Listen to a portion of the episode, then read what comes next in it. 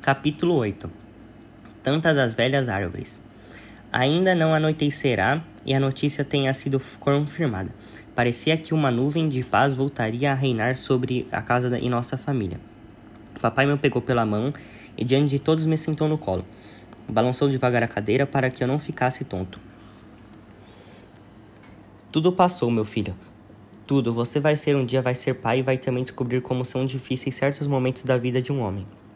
Parece que nela dá certo, provocando um desespero interminável. Mas agora não. Papai foi nome... nomeado gerente da fábrica de Santo Aleixo. Nunca mais vai faltar nada dos seus sapatinhos na noite de Natal. Fiz uma pausa. Ele também nunca ia esquecer daquilo para o resto da vida. Vamos viajar muito? Mamãe não precisar mais trabalhar nem suas irmãs? Você ainda tem a medalha do índio? Remexei os bolsos e encontrei a medalha. Pois bem, vou comprar de novo um relógio e colocar a medalha. Um dia será seu. Portuga, você sabe o que é carborundão? E pai falava que sempre me fazia mal seu rastro barbeado roçar o meu rosto. O cheiro que escapava da sua camisa muito usada me fazia arrepios. Fui escorregando pelos seus joelhos e caminhei para toda a porta da cozinha. Aceitei-me no esdregal e contemplei o quintal, com o morrer de todas as luzes. Meu coração se revoltava de raiva. Que quer esse homem que me pega no colo?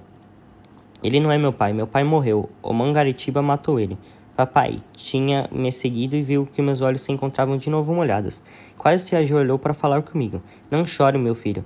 Nós vamos ter uma casa muito grande, um rio de verdade passa bem atrás, grandes árvores e nem que são que serão só suas. Você pode fazer armar balanços.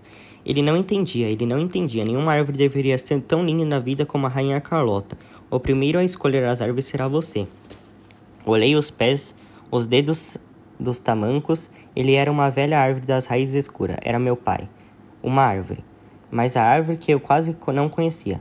Depois tem mais. Tão cedo não vai cortar o seu pé de laranja lima. Quanto mais cortavam, mais estava longe de casa me sentiria. Agarrei-me, soluçando aos seus joelhos. Não adianta, papai, não adianta. E olhando o seu rosto, que também quisesse encontrar cheio de lágrimas, murmurei como está morto.